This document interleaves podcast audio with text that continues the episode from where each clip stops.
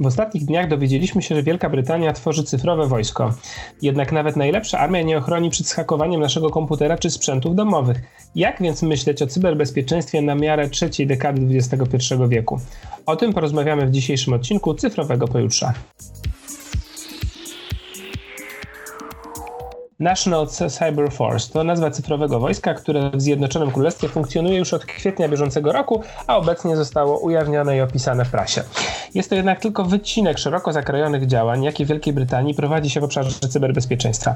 Ja nazywam się Jacek Grzeszak, jestem analitykiem gospodarki cyfrowej w Polskim Instytucie Ekonomicznym, a do rozmowy zaprosiłem dzisiaj dr Olę Michalec z Bristol University, badaczkę polityki cyfrowej, która interesuje się kwestią cyberbezpieczeństwa brytyjskiej krytycznej infrastruktury. Cześć Olu, dzięki, że jesteś dzisiaj z nami. Cześć, ja w sumie to jestem fanką waszego podcastu, więc jest to dla mnie zaszczyt być tutaj dzisiaj. Dzięki. Słuchaj, mówiłem o tym National Cyber Force, ale też wiem z naszych wcześniejszych rozmów, że to nie jest twój obszar zainteresowania. Ja do tego nawiązałem, bo to taki głośny news w zeszłym tygodniu, który obiegł świat. Ale no właśnie, bo tak jak mówiłem wcześniej, wojsko to jedno, natomiast cyberbezpieczeństwo dotyka teraz w zasadzie bardzo wielu, nie wiem czy nie wszystkich, obszarów naszego życia, więc jakbyś była w stanie powiedzieć, jakie jeszcze działania podejmuje Wielka Brytania w celu ochrony swoich strategicznych sieci i zasobów? Tak, masz rację. W sumie jeżeli chodzi o cyberbezpieczeństwo, to według mnie Wielka Brytania już może od 5-6 lat bierze sprawę coraz bardziej w swoje ręce, jeżeli chodzi o ich politykę i to, jakie technologie kupują i od kogo. Więc po pierwsze rząd w 2015 roku wydał Narodową Strategię Cyberbezpieczeństwa i założył tak zwane Narodowe Centrum do Spraw Cyberbezpieczeństwa, które jest powiedzmy takim kuzynem GCHQ, czyli kuzynem Brytyjskiej Służby Specjalnej. Z tym, że wiadomo, praca GCHQ owiana jest tajemnicą, szpiedzy, wywiad, prawda? A Narodowe Centrum Cyberbezpieczeństwa, czyli NCSC w skrócie, jest z założenia otwarte na media, przedsiębiorstwa i resztę społeczeństwa. I jeżeli chodzi o tę strategię z 2015 roku, to profesor Madeleine Carr z Uniwersytetu w Londynie przeanalizowała rządowe dokumenty i stwierdziła, że ta strategia jest motywowana 3 czynnikami. Po pierwsze, co się wydaje w sumie oczywiste, narodowym bezpieczeństwem. Po drugie, stworzeniem nowych miejsc pracy i napędzania rynku cyfrowego, po to, żeby na przykład nie trzeba było kupować sprzętu 5G od kontrowersyjnych, że tak powiem, państw. I po trzecie, ambicja stania się liderem cyberdyplomacji. Oprócz tego w Wielkiej Brytanii mamy ustawę RODO, tak samo jak w Polsce i wreszcie Europy.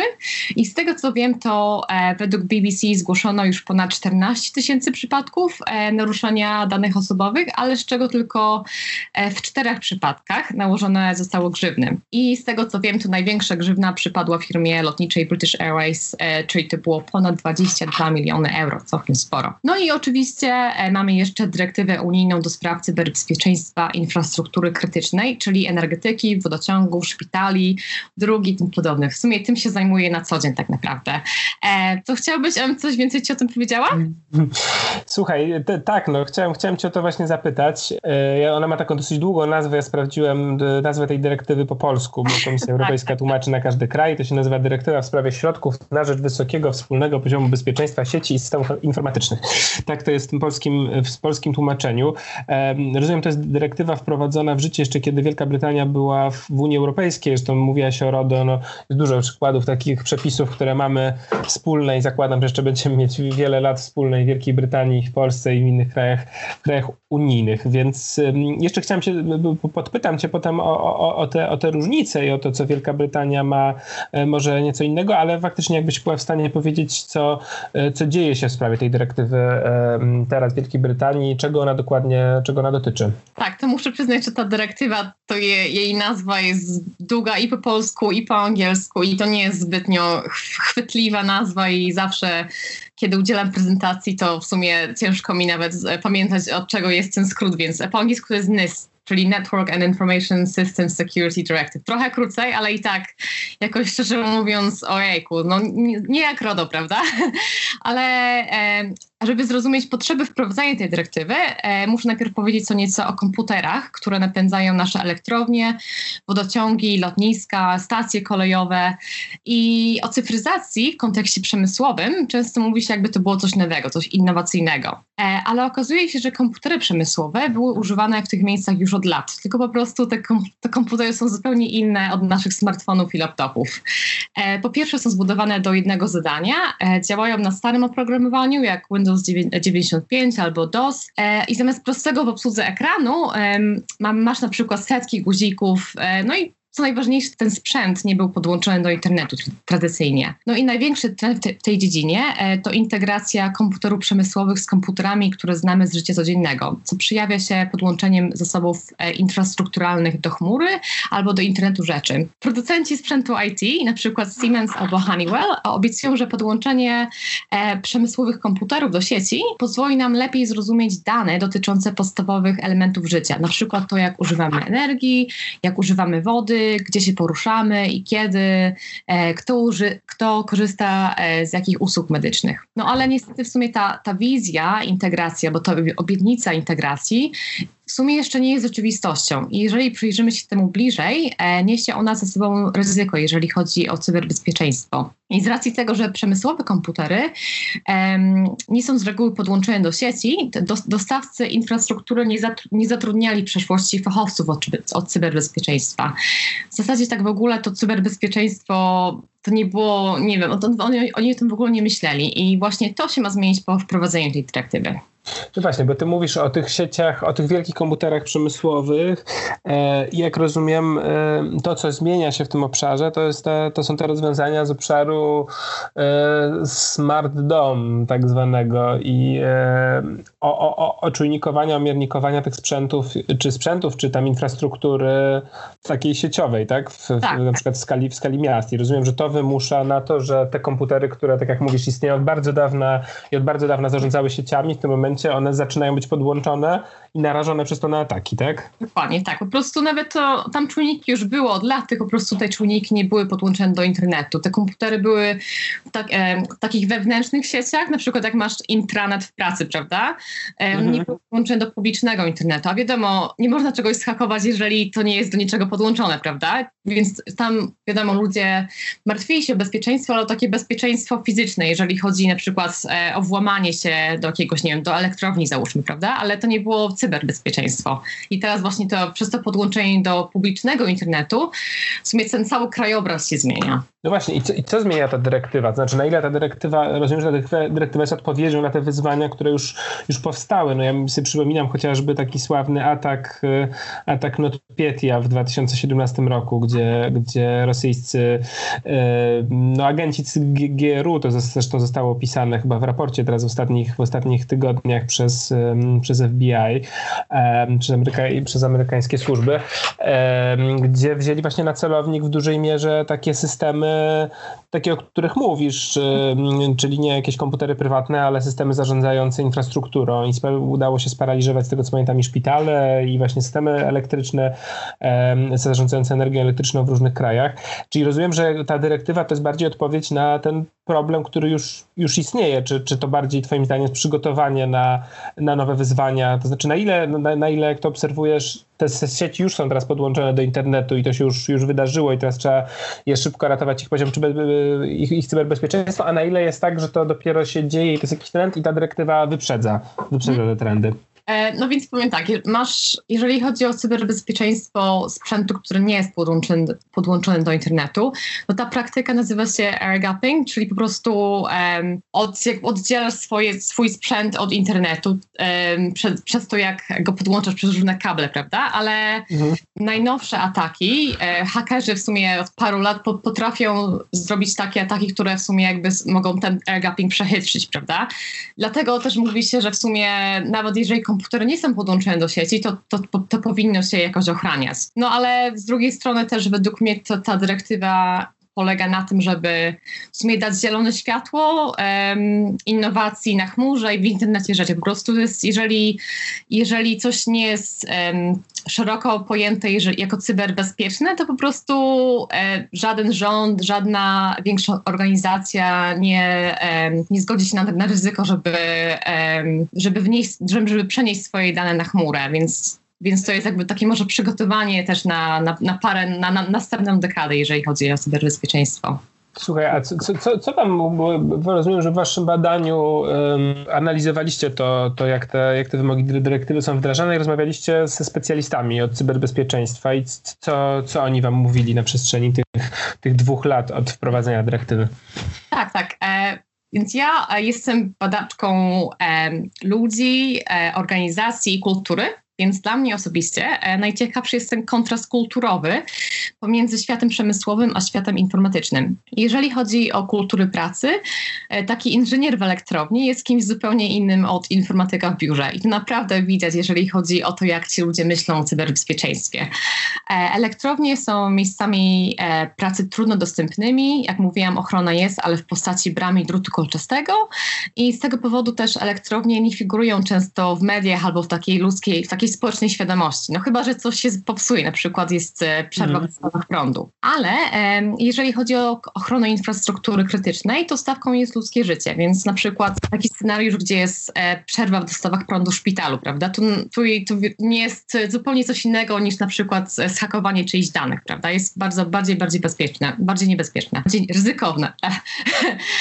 I tak badacze kultury pracowniczej w energetyce, awiacji, albo kolei, albo nawet taternictwie starają się opisać, czym jest tak zwana kultura bezpieczeństwa. Czyli na przykład socjologowie, jak dr John Downer, który pracuje jak ja na Uniwersytecie w Bristolu, twierdzą, że kultura bezpieczeństwa charakteryzuje się precyzyjną komunikacją, na przykład sprawdzaniem 2-3 razy, czy na pewno to wszystko działa. Jest to kultura bardzo formalna, wszystko jest opisane w standardach, nie ma zbytniego apetytu na innowacje. Wszystko się dzieje bardzo wolno w takich chwilach. To jest ta kultura tych inżynierów, rozumiem. Tak, kultura bezpieczeństwa. A z kolei kultura informatyków można podsumować starym mottem Marka Zuckerberga. Poruszaj się szybko niż rzeczy. Tak, move fast and break things, prawda?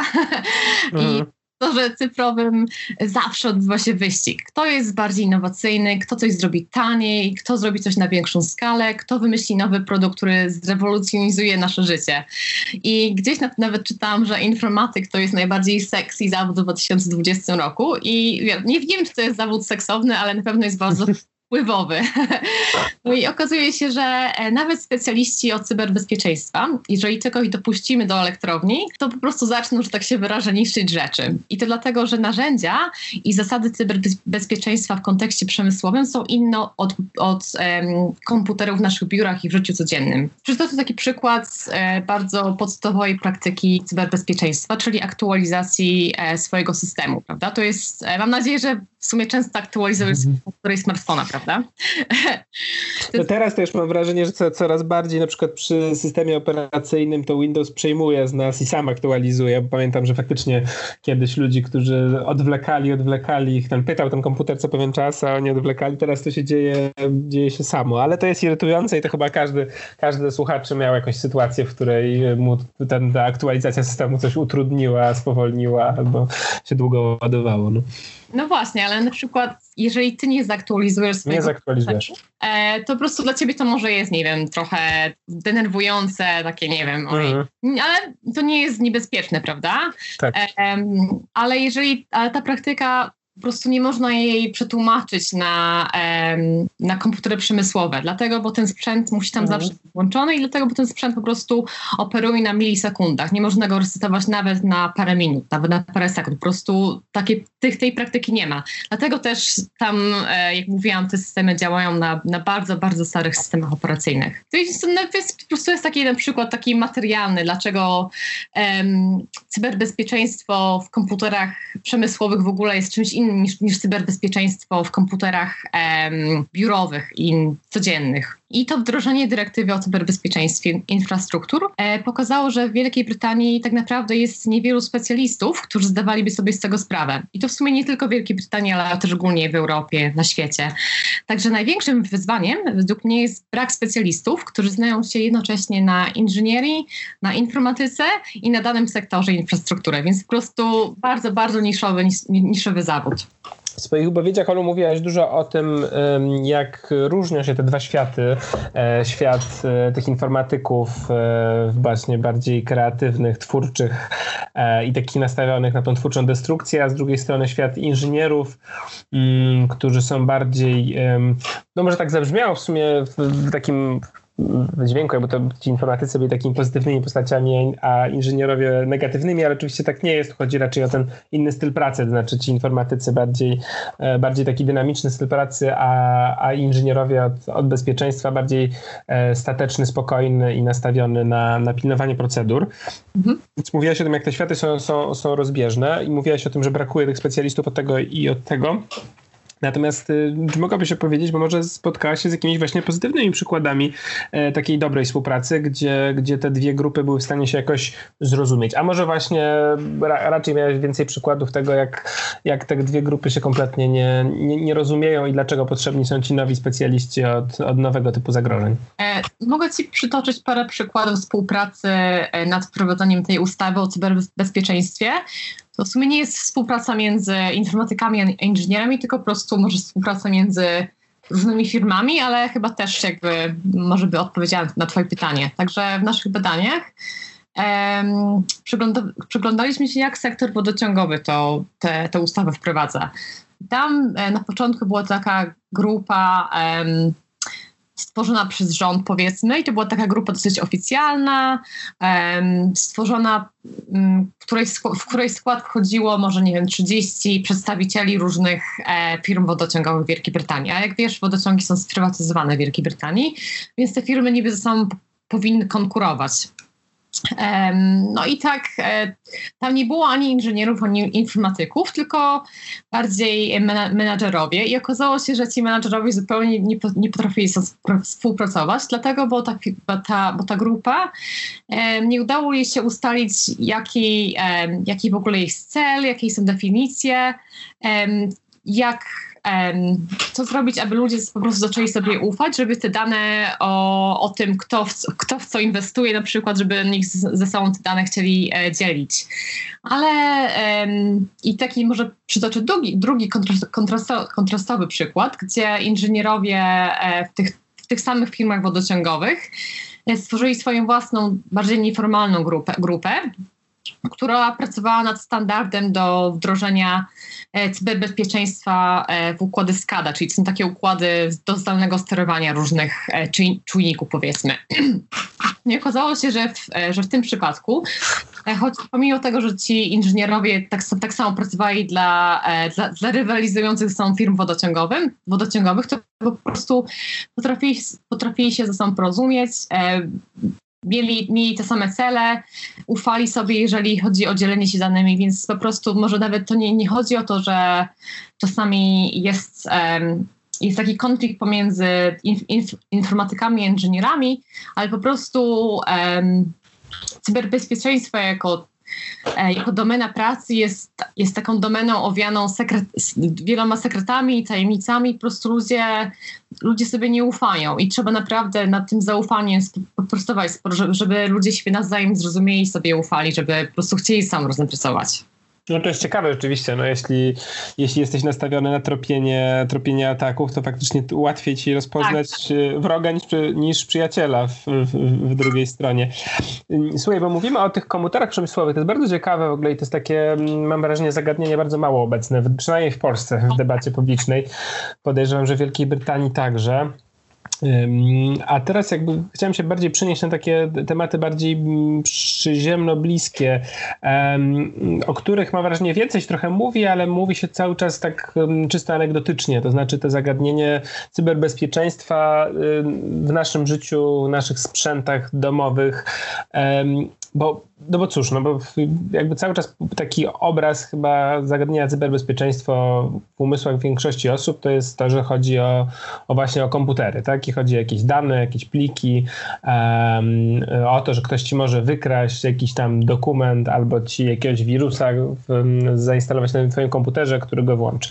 Natomiast tak jak mówiłaś, no to cyberbezpieczeństwo dotyka już bardzo różnych obszarów, wszędzie, gdzie są podłączone do sieci jakieś sprzęty, a nawet, tak jak mówiłaś, nawet kiedy nie są podłączone, da się w jakiś sposób obejść przez te sieci, nie sieci internetowe, tylko te sieci lokalne. No a i coraz więcej tych naszych sprzętów jest podłączanych do sieci.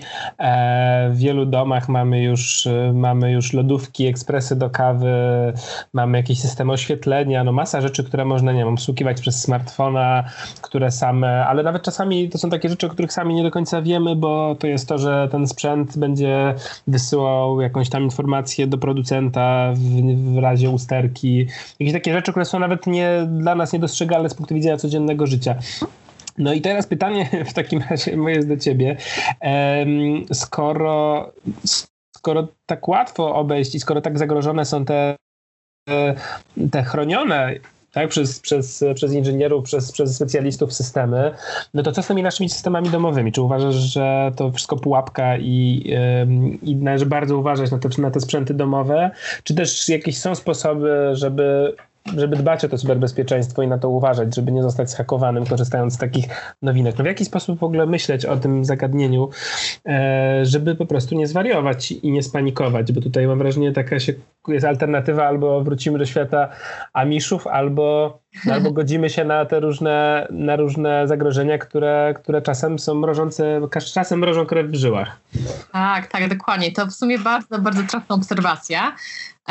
Według mnie rola emocji w cyberbezpieczeństwie, właśnie panika, wariacja, tego typu rzeczy jest czymś, co wymaga większej uwagi ze strony naukowców i ogólnie, jeżeli chodzi o dyskusję publiczną.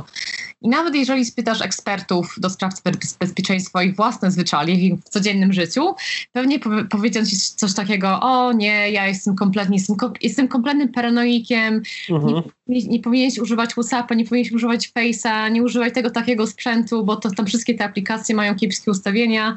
I tak naprawdę wielu moich znajomych z pracy używa takich bardziej alternatywnych aplikacji albo sprzętu, na przykład aplikacja Signal zamiast WhatsAppa. I też wiem, że moi znajomi z pracy, inni cybereksperci sami sobie szyfrują dane albo używają menedżerów haseł. No ale ja osobiście jestem takiego zdania, że tak, powinniśmy promować edukację informatyczną w społeczeństwie, tak aby ludzie mieli lepsze pojęcie, jak działają komputery. No ale z drugiej strony nie możemy i nie powinniśmy liczyć na to, że wszyscy zostaniemy programistami i wszyscy się będziemy tym jakoś super interesować. Więc uważam, że aby nie zwariować, powinniśmy myśleć o cyberbezpieczeństwie jak o higienie. To by był taki dobry kompromis, powiedzmy. To znaczy powinniśmy może promować nie wszystkie nowe technologie, wszystkie nowe hasła, wszystkie nowinki, wszystkie nowe ataki odkryte, ale po prostu 3, 4, 5 podstawowych zasad używania komputerów. Po prostu bardzo, bardzo podstawowe rzeczy, których naprawdę wyobraź sobie, że ludzie nie stosują nawet w 2020 roku. Coś takie rzeczy. Jakie to są zasady, jakbyś wymieniała właśnie? Po prostu bardzo, bardzo proste. Regularny antywirus, regularna aktualizacja, hasło bardziej wyrafinowane niż 1, 2, 3, 4, 5, używanie różnych haseł do różnych kont. I na przykład polecam taką stronę www.haveibeenpwned.com, gdzie możesz pisać swój adres mailowy i zobaczyć, czy twoje dane osobiste kiedyś były ujawnione hakerom. Na przykład wiesz, takie wielkie aplikacje, wielkie platformy jak LinkedIn, Tumblr zostały zhakowane 3-2 lata temu i jeżeli one są zhakowane, to wtedy po prostu miliony kont są ujawnione w darknecie i tam wszystkich użytkowników hasła i adresy mailowe są po prostu gdzieś tam na jednym pliku siedzą, prawda? Więc jeżeli wpiszesz swojego maila na tę stronę i okazuje się, że tak, byłeś plunt, to po prostu wtedy zmień swoje hasło najszybciej, jak tylko możesz. ale nie panikuj. A jak chodzi o te sprzęty domowe, bo jedna rzecz to jest właśnie te komórki, internet, no takie rzeczy, co jest bardzo, bardzo klarowne i jasne, że wchodzimy do internetu, ale teraz no, też mnożą się te historie związane z smart domem, czyli na przykład, nie wiem, no, słyszałem historię ekspresa do kawy zhakowanego, który sparaliżował życie domu, ponieważ był włączany i wyłączany do przegrzania się i zalał mieszkanie kawą. Są przykłady, nie wiem, takim też no, mrożące krew w żyłach, no to są te zagrożenia związane z transportem, bo wchodzą samochody, które nie są może całkowicie autonomiczne, ale się autonomizują i mają coraz więcej tych systemów autonomicznych. I im więcej wchodzi internetu w ten samochód, a już teraz większość samochodów tych nowych jest podłączonych cały czas do sieci i sieć zbiera informacje o tym, co robimy, jak jeździmy i tak dalej, no to wszystko są jakieś furtki do tego, żeby nas hakować. No i czy twoim zdaniem można się po prostu zdawać na producentów tego sprzętu? Czy są jakieś takie zalecenia, które należy stosować więcej, żeby rzeczywiście być bezpiecznym? Czy właśnie raczej byś mówiła, żeby po prostu być w ogóle ostrożnym i unikać takich sprzętów nowych? To w sumie tak. Jeżeli chodzi o internet rzeczy, to jest jakby następny stopień komplikacji.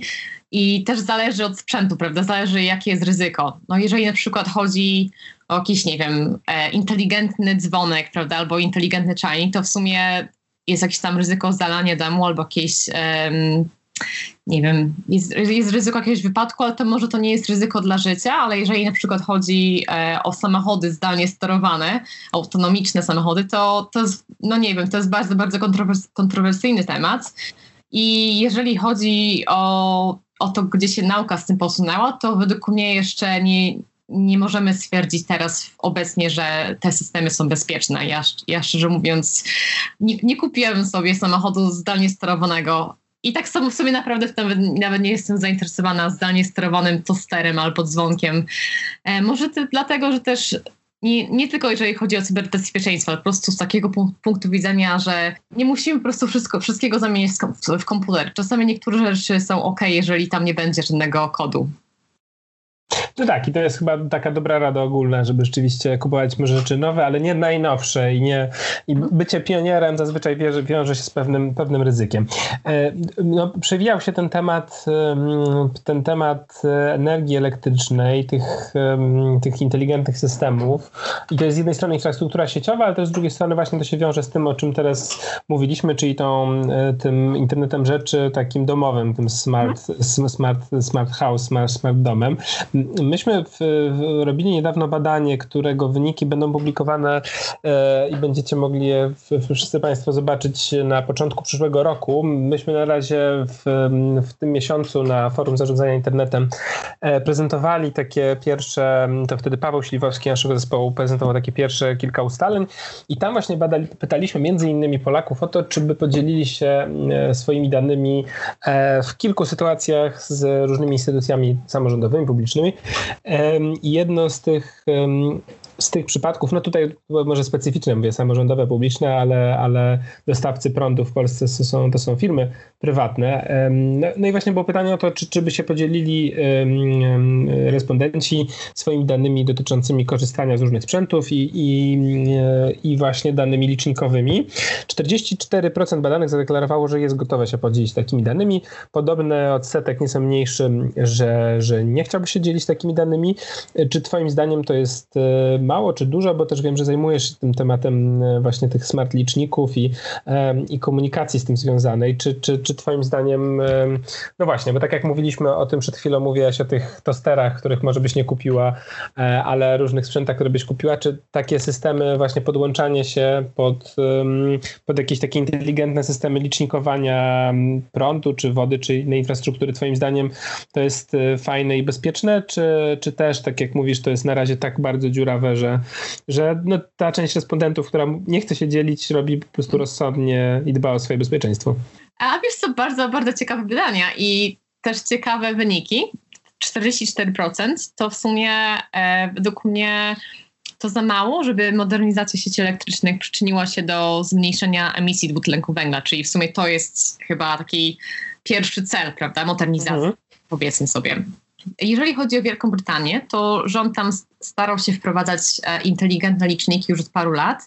Na początku był deadline na ten rok 2020, ale teraz jest opóźnienie powiedzmy chyba 5 lat, prawda? Czyli teraz chcą wprowadzić te liczniki za 5 lat i każdy mieszkaniec tam ma prawo odmówić tej instalacji liczników, ale z drugiej strony wszyscy są dosyć mocno zachęcani przez swoich dostawców. No i nasze wcześniejsze badania pokazały, że to nawet nie obawy przed cyberatakami, ale po prostu apatię ze strony Brytyjczyków powoduje te opóźnienia.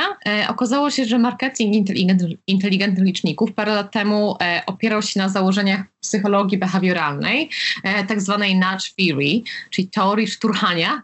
Mhm. Reklamy tych liczników obiecywały, że konsument, który zobaczy, ile zużywa energii w danym momencie, po prostu zacznie się tak interesować ekologią, wydajnością i zmniejszeniem rachunków. No ale okazuje się, że niestety w jednym słowie człowiek nie działa tak racjonalnie i bardziej prawdopodobne jest to, że taki konsument pobawi się nowym gadżetem przez parę dni, a potem odstawi taki licznik w kąt i już nigdy więcej na niego nie spojrzy, prawda?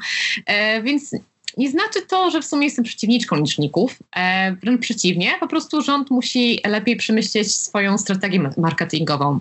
No i okazuje się, że dane z liczników mogą zoptymalizować energetykę, ale tak naprawdę nawet nie ze strony konsumenta, ale ze strony producenta. I w sumie już teraz firmy energetyczne zatrudniają matematyków, analityków, którzy używają takich danych z inteligentnych liczników, aby lepiej przewidzieć, jak zapotrzebowanie na energię się zmienia w ciągu dnia albo w ciągu roku i jak po prostu uniknąć niedoborów prądu w okresie szczytowego zapotrzebowania. Czyli tak, liczniki są spoko, tylko też właśnie niekoniecznie ze strony konsumenta, ale właśnie ze strony producenta.